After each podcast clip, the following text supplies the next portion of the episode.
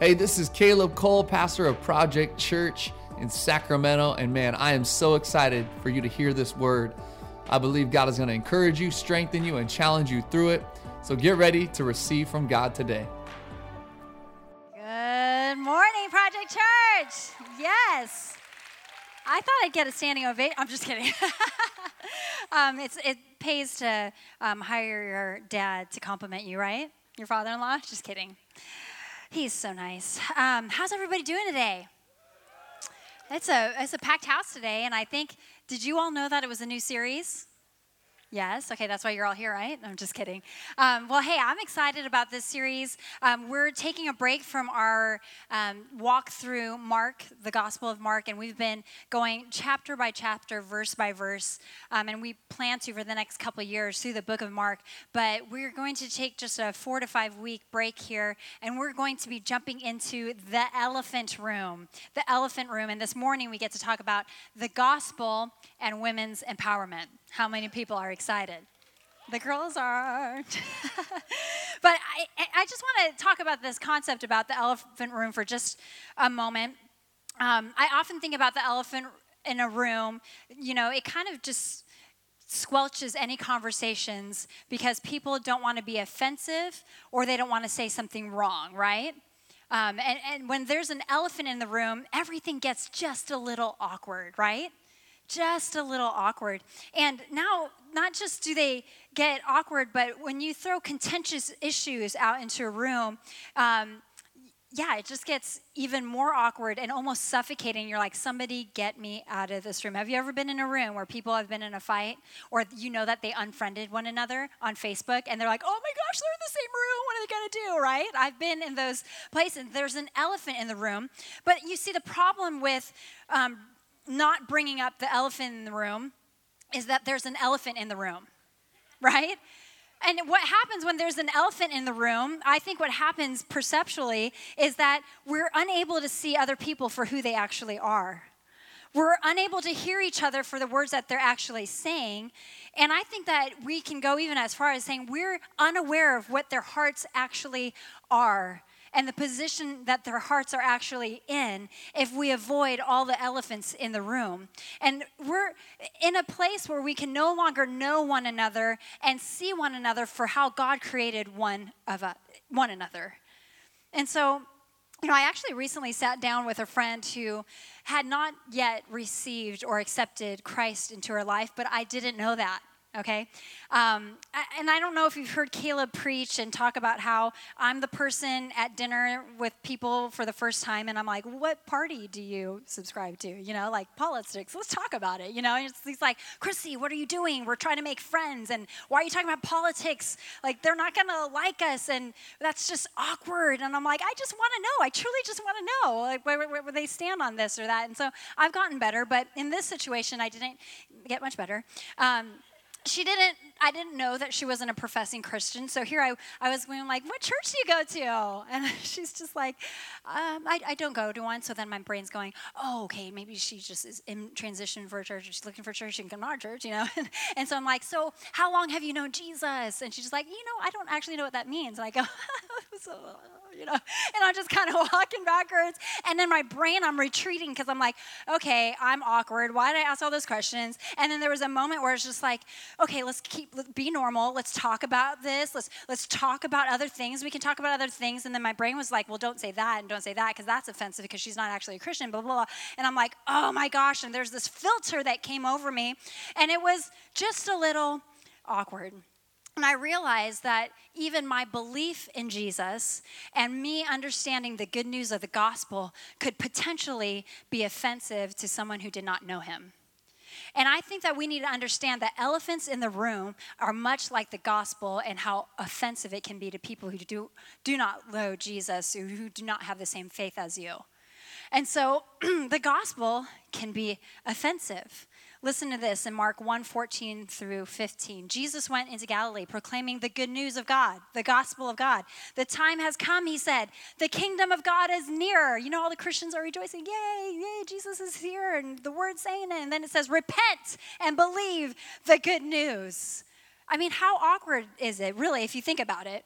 You're telling someone that if they repent their sins, deny themselves of you know their own life and what they perceive as happiness they, they might be able to they, they can go to heaven. But until then they're you know they're destined for eternal hell you know? Want to be my friend? That's that's pretty much what you're saying. Like you're probably going to go to hell but i believe in this and here's the good news. Uh, but let's be friends. And then if you do believe in this thing that I believe in, like come to my church and then get dunked in like this weird small tank, and then it represents you being a new believer. We're born again. You know, like that's weird to some people and a little bit offensive in some in some ways. And so, you know, you, you present the gospel and it's like, wanna be friends? and there's these moments of awkward filtered moments. But thankfully I want you to know this that because I didn't retreat, I felt like God called me to take a risk.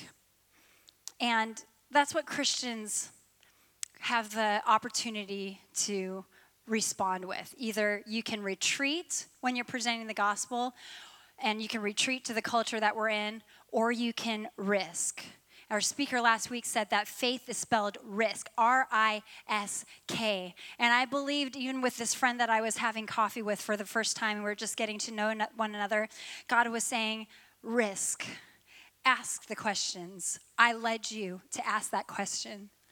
And I want you to understand that I actually asked her to come to church on Easter Sunday. And I remember there was a moment where I was just like, man, when was the last time I invited somebody to church? And I am the pastor of this church. And I'm not saying just inviting somebody who um, who I know is a Christian and inviting them because they don't have a church home, so maybe they can come here. I'm talking about somebody who does not know Jesus, does not believe or subscribe to the same thing that I do. When was the last time we asked them to come to church and experience the life changing power and presence of Jesus? I was challenged in that moment to risk, risk my comfort of being known as that weird, crazy pastor Christian.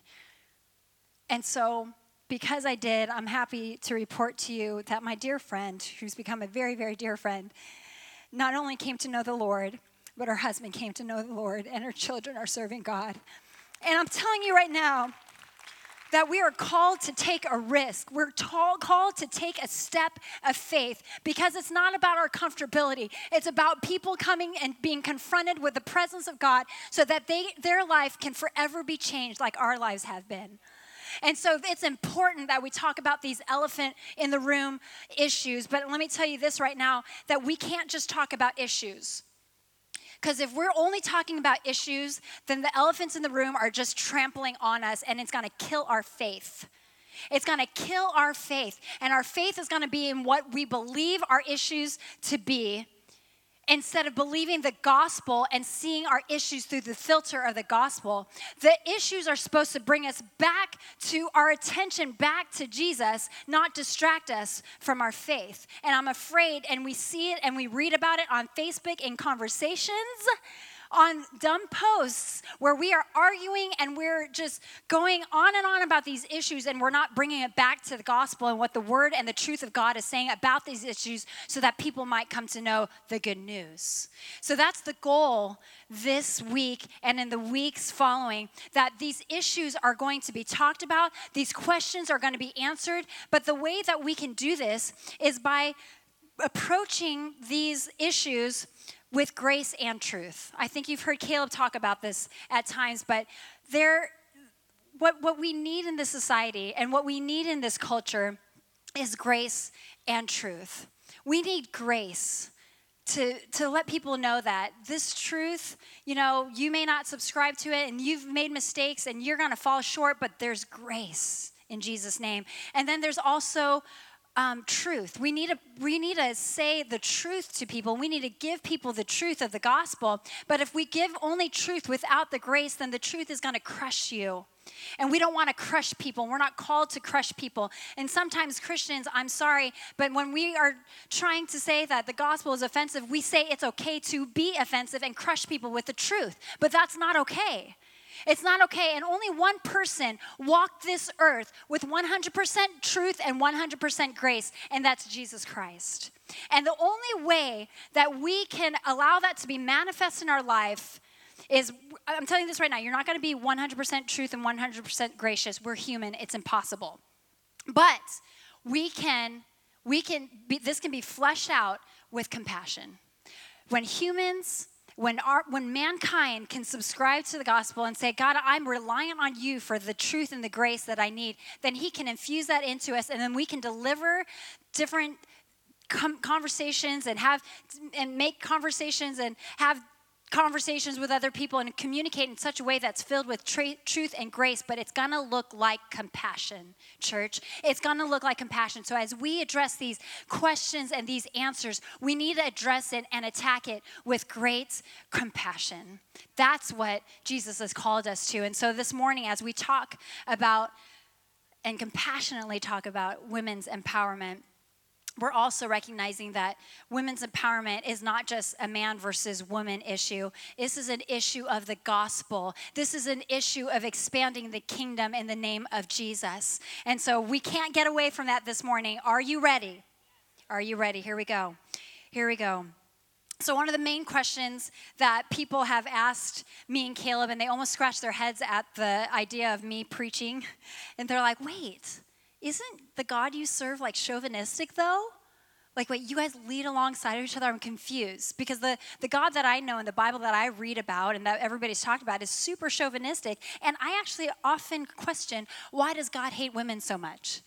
Have you ever heard that? Have you ever heard society and this culture say that, you know, the, the Bible's chauvinistic, there's no place for women?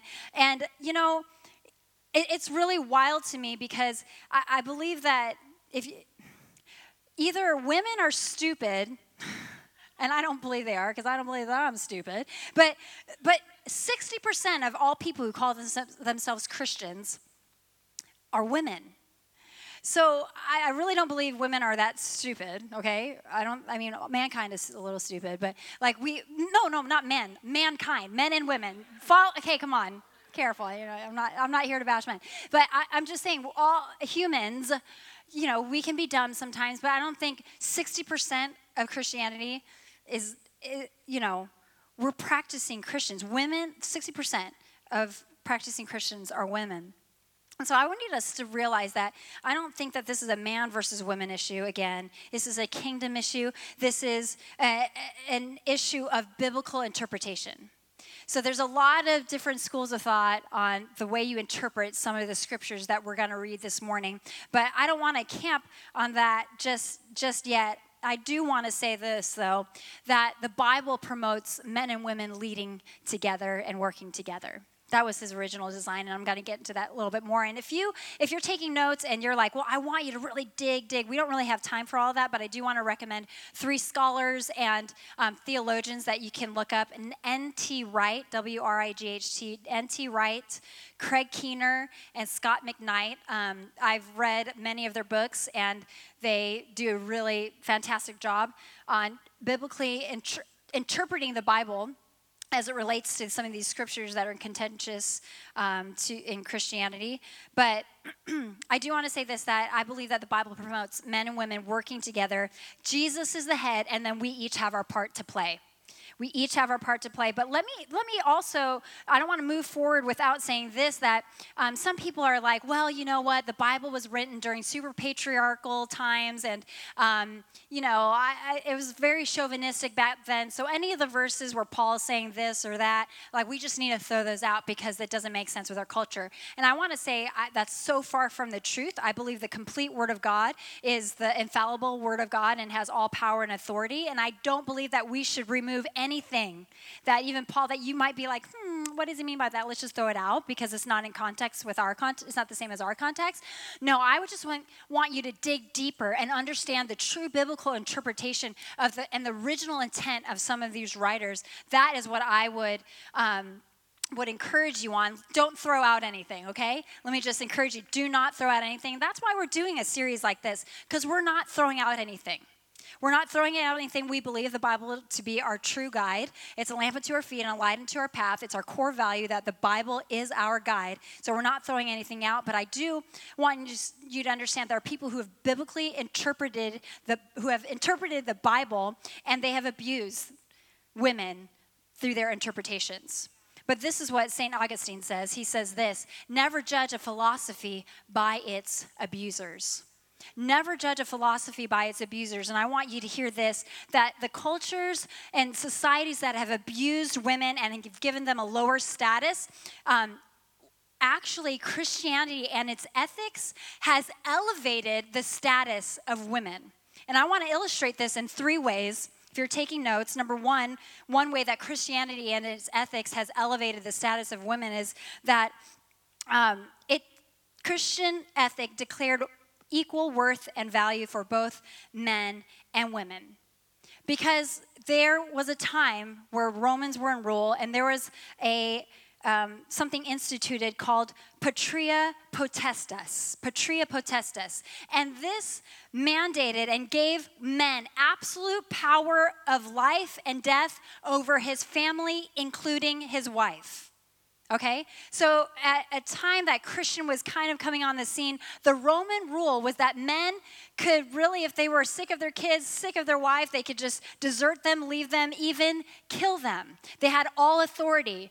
And then here comes Christianity where it's saying, Husbands, you are commanded to love your wives and do not exasperate your children do not do not provoke your children so when christianity came on the scene it obliterated something like the patria potestas and and said no more do men have direct authority to kill female without any consequences thank god that christianity came on the scene some of you women should be saying amen all right? So that's one way that, that Christianity has elevated the status of women. Number two, the biblical view of husbands and wives as equal partners caused a sea of change in the marriage, in marriages in general. Christian women later um, as, as christianity went on started to erode the practice of being promised to a certain man that your family wanted you to marry.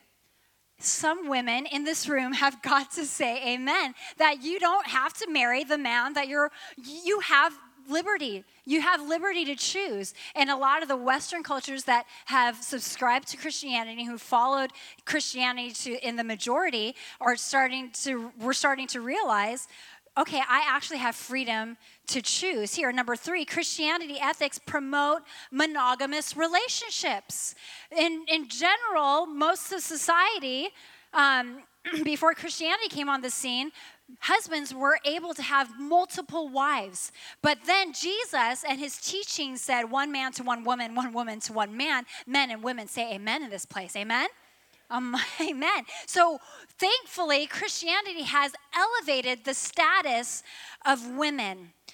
They, he has elevated the status of women. So, as the, the, as the result of Jesus Christ and his teachings, women in much of the world today enjoy more privileges and rights than they ever would have in all of history. It takes only a, a, trip to some Arab countries to realize that those countries that have not been influenced as much by Christianity are women are more oppressed than they are in areas where churches and Christianity has and the gospel has been spread. Those women and those in, Christ, in countries where Christianity has been exposed, they are more free today than some of those other countries we are not oppressed. And thankfully, because Jesus is about freedom. Jesus is about freedom. That's why Project Church exists. We are, we're here to lead all people to life and freedom in Jesus. There's freedom in Jesus, and Jesus gave us freedom.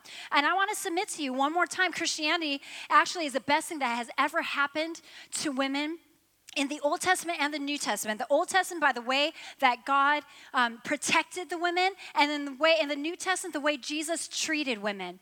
Jesus treated women well. You see him with women who who followed his teachings, who were his disciples, who who God trusted to be the person and the number one first eyewitness of the resurrection of Jesus, which was Mary. I mean, come on, you guys. The whole gospel hinges on her account. And so we're thankful for that. Thankful for that. Christianity is the best thing that happened to women. So let's just jump in here to this women's empowerment, feminism in the church, right? Um, how many people here would call themselves, I can't see very well, who would call themselves a feminist? Okay, and I, think that unfortunately, not that many people know the actual definition of feminism. So when I read the actual definition of fe- feminism, some of you may raise your hands. Definition of feminism the advocacy of women's rights on the basis of the equality of the sexes. I mean, if you believe in equal pay, you're a feminist. If you believe that young girls have the same right as young boys to education, you're probably a feminist. And if you're going to advocate that, you're probably a feminist. But unfortunately, the culture has distorted the definition of feminism. And now the definition of this culture's feminism is not just the advocating of women's rights, but then the disadvocating of men's rights, and also saying that we can domineer over, or now we're entitled to, or now we can be man hating. That's the spirit of feminism, and that's a very prominent um, spirit that was present in Paul's day and age, and it was this, the goddess of Artemis, which, do you know what the goddess of Artemis was about? It was about domineering over men. So you better believe that some of these scriptures that we read, in, in, and we'll get to them, that Paul is talking about, he is combating the, the goddess of Artemis. And I believe that the god of goddess of Artemis and the spirit of domineering over men is permeating our culture today. And so we need to recognize that there is this feminism, this feminism that is killing, that is killing the call of the kingdom. It's killing the call of the kingdom. And I really believe that today we as a church need to continue to empower women without fear of that spirit of the culture's feminism. And I truly believe that when we attack these uh, questions and these issues with, with, with compassion, that we're also going to be counter-cultural. Because there's a definition of feminism, but there's a culture of feminism today. And we as Christians and Christ followers have got to be counter-cultural. We've got to be counterculture. So, as a church, we are going to continue to empower women. And why? Why are we going to continue to empower women? Number one, it's because God created women to be a solution. I've said this a lot and we're going to keep on saying it. Women, if you ever thought that you were a problem, if you ever thought that you were an accident, men, if you thought your wife was an accident or ever a problem, if your daughter was a problem or wasn't, you weren't as blessed to have a daughter because you didn't have a man, you, you didn't have a son, I want to tell you right now, you are not a problem, women. You are a solution. You are a solution. Here's the thing. I, and it's an important principle before we move on because I'm going to touch on some scriptures in Genesis. But what I have seen happen is that chauvinistic um, people who have studied scripture, they tend to to build their entire theological system based on single verses. But as I read the Word of God from Genesis to Revelation, all I see is a God and, a, and, and His Son Jesus that promotes women and is pro women from Genesis to Revelation. So don't make the mistake of taking a, one scripture and blowing it out of context. We've got to understand the context in, under, in order to understand the Word of God that was left for us. And so in Genesis, we see that the first problem with humanity was man's loneliness. And women were created, women, you were created as a solution to man's loneliness. Husbands in the house, would you say amen? Too often we've seen ourselves as a problem, but in Genesis 2:18 it says, and if you guys could throw this up on the screen. Then the Lord said, It's not good that the man should be alone. That is a problem. And it's not good that the man should be alone. That's the problem. I will make for him a helper fit for him. A helper fit for him. You know what the word helper means?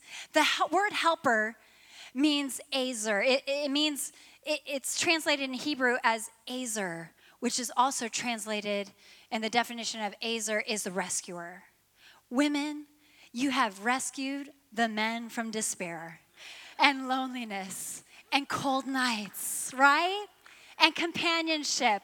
You gotta say amen. Come on, I'm thankful for that.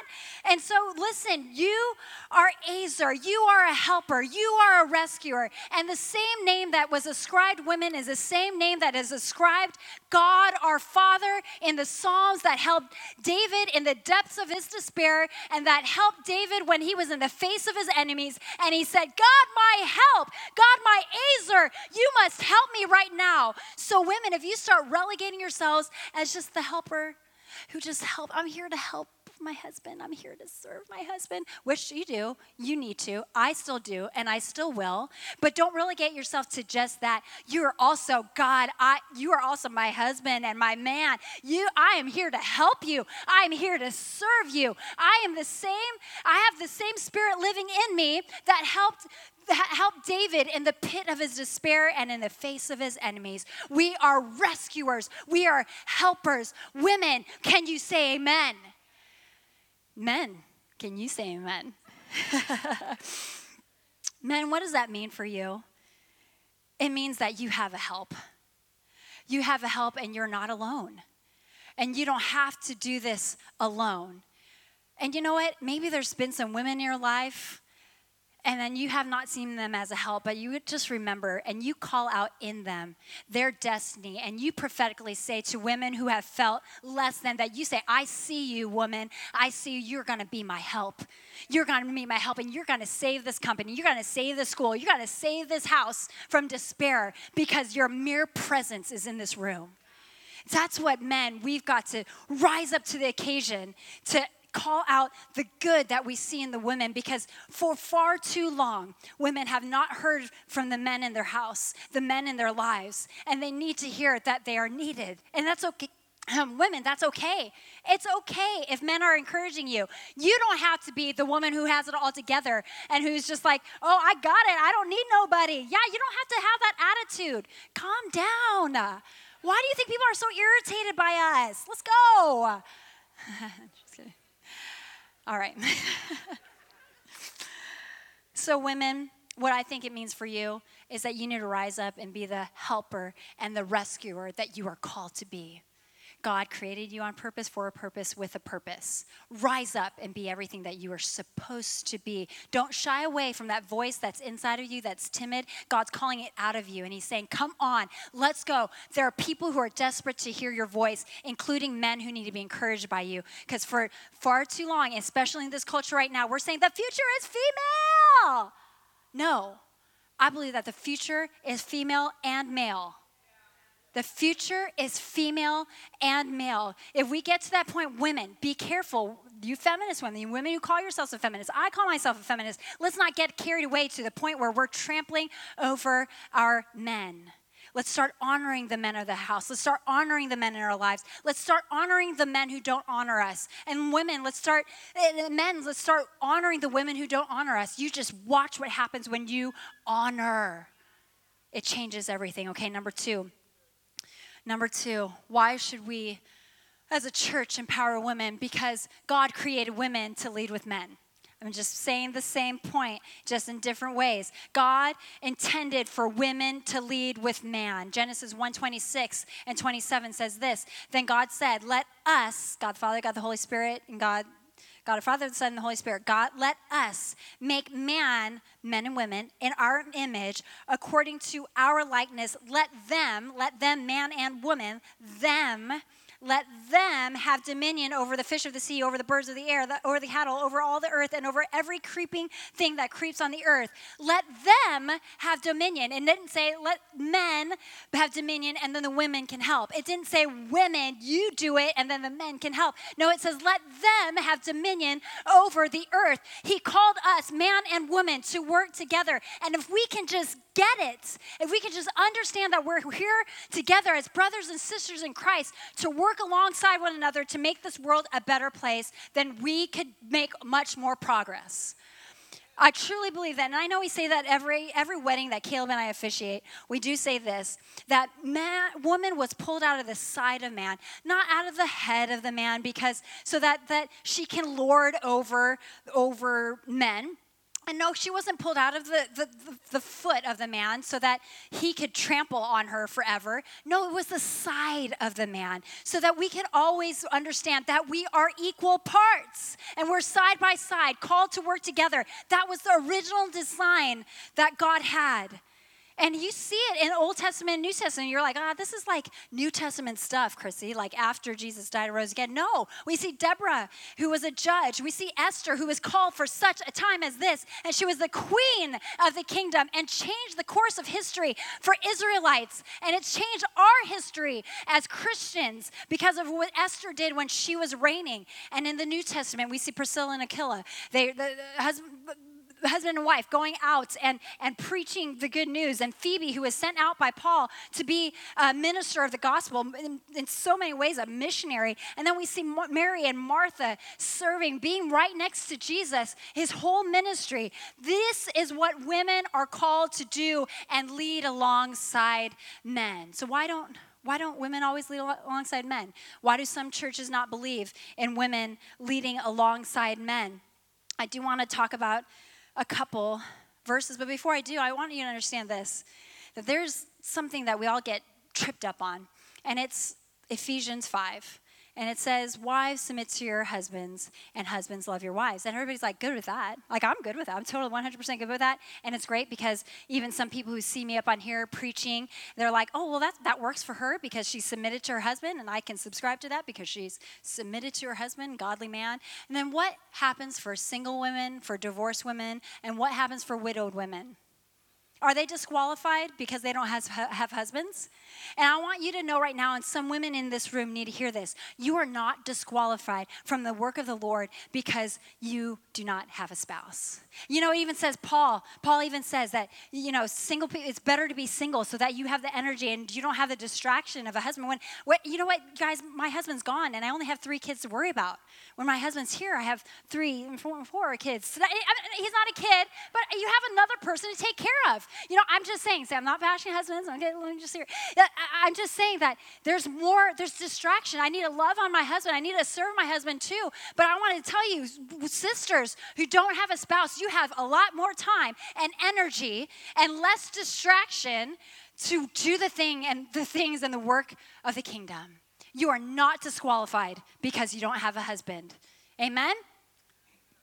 And so, let me get back to it. Why doesn't men, why do men sometimes not want women to lead in the church? There's a couple verses that trip us up. 1 Corinthians 14, 34. It says this women should remain silent in the churches. I should put the mic away now, or mic drop, one of the two. Just kidding. they are not allowed to speak, but must be in submission. But must be in submission. I want you to hold that thought. And then let's go over to 1 Timothy 2 11 through 14. A woman should learn in quietness and full submission. And full submission. Again, it's this word submission that I, I believe people have a hard time with. It's like, oh gosh, wives submit to your husbands. That means that, you know, I, women, we just have to submit. Can I just tell you this right now? Wives submit to your husbands, but no, it doesn't say women submit to all men. That, that's just one thing that you also have to recognize, which is why women, you are not disqualified if you don't have a husband. But, but, but there's, this, there's this thing that happens when we read these verses and we take them out of context. But let me bring it back to context and remind you about this god- goddess Artemis and this and this group of women in this day and age who are just wanting to domineer over husbands and men. And in a time where they actually weren't afforded the education that some of the men were. And so they're calling out and they're shouting out in, in these in these tabernacles where you're hearing the word of the Lord read and they're being a distraction and you can tell that they have another agenda because they're wanting to worship this goddess Artemis who is wanting to domineer over the men. So of course Paul's going to correct them, right? Of course, Paul's going to correct them, but I want you to understand that there's there's a, there's a great word in here, submission. As uh, as much as we've hated that word, it's a great word for us today in this place. It says they are not allowed to speak, but must be in submission. So, guess what? I'm in submission and I'm going to speak. Do you, do you see what just happened there? They are not allowed to speak, but must be in submission. I believe that to say that we are, in, when we're submitted to God, the God who created us, and the God who died for, who sent his son to die for men and women, I believe that have all authority and power to speak and share the gospel. Because it says also in Corinthians that there's no Greek or Jew, slave or free, male or female. They are all one in Christ. Every single one of us in this room who has received the gospel and received Jesus into their life has all power and authority to share the gospel. If you are worshiping Artemis, do not speak. okay, and I don't believe some of you women are. We serve the God of the universe who created us to share the gospel and spread the good news and love people compassionately, counterculturally, and to change this world for Him. That's what we've been called to do, women. I believe the answer, the countercultural response to our feminist culture is feminism in submission to the gospel. Women, we've got to be submitted to the gospel. Men, you've got to be submitted to the gospel if you're going to see women the way God sees them. And so we have got to be submitted to the gospel, but also recognize that we have all authority in Christ. We are co heirs of the Almighty Creator, His Son, Jesus. Amen? And so I want to just kind of end on this because I know we've, we, we talk about this verse in the Bible that trips us up a lot um, Ephesians 5. 22 Wives, submit to your husbands as the Lord, for the husband is the head of the wife, even as Christ is the head of the church, his body, and is himself its Savior. Now, as the church submits to Christ, so also wives should submit in everything to their husbands. And then verse 25 Husbands, love your wives as Christ loved the church and gave himself up for her, that he might sanctify her, having cleansed her by the washing of water with the word, so that he might present the church to himself in splendor, without spot or wrinkle or any such thing, that she might be holy and without blemish. You know what? I think this is a great word, and this is going to be specifically for husbands and wives. This is our this is the design that God has for us. And if we understand the, the, the mutual submission that we find in this, then we're gonna I'm gonna read this uh, excerpt from the from a book that we're reading right now by David Platt, and it's called Countercultural counterculture. And um, and i think that it kind of it, it really says these verses in plain terms okay? So here's what he says. If we are harsh with our wives men, we will show the world that Christ is cruel with his people. If we ignore our wives, we will show the world that Christ wants nothing to do with his people. If we leave our wives, we will show the world that Christ deserts his people. So, wives, if you disrespect your husband, you show the world that the church has no respect for Christ. If you do not pursue your husband, you show the world that he is not worth following. If you sleep around on your husband, you show the world that Christ is not satisfying enough for his people. The design that God has for man and woman, husband and wife, is all going to point back to Christ if we let it.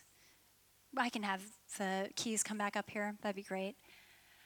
I just want us to understand that the goal is not to figure out who's greater than the other, men or women. Honestly, I, I remember being so disappointed when I was in grade school because I was going to be the first woman in the, in the, in the National Basketball Association, okay? I was going to be the first woman to, woman to play in the, in the NBA. And then the WNBA came along and crushed every last dream of mine. Just threw it, threw it in the trash. I was so disappointed because I was like, oh, man, I was going to be the first woman. And I, I, think that sometimes women, we do this. We just want to, we, we want, we want to almost start acting like men and being where men are as if there's something to achieve instead of celebrating who God created us to be. And it's okay if we serve and it's okay. Because here's the thing Here's the thing I, I am still submitted to my husband, and I thank God for our differences. Because even as a young athlete growing up and, and recognizing that I played sports, and so I did some things that the guys did, I re- realized pretty quickly that I'm glad that I never made it into the NBA. I am smaller and not as strong. It's okay that most of the men are stronger and faster and whatever. And if women, you're like a phenom, go ahead and just go whatever. But the goal is not to become the other or get to that level. The goal is that we see ourselves as a powerful woman and as a powerful man. And when our forces combine, we do powerful things for the kingdom. And the most powerful thing that we can do as Christ followers is to emulate Jesus to emulate Jesus and to point people back to Jesus. We have to look more like Christ. That's what we're called to. We're sanctified so that we can reflect Jesus and show people who Jesus is.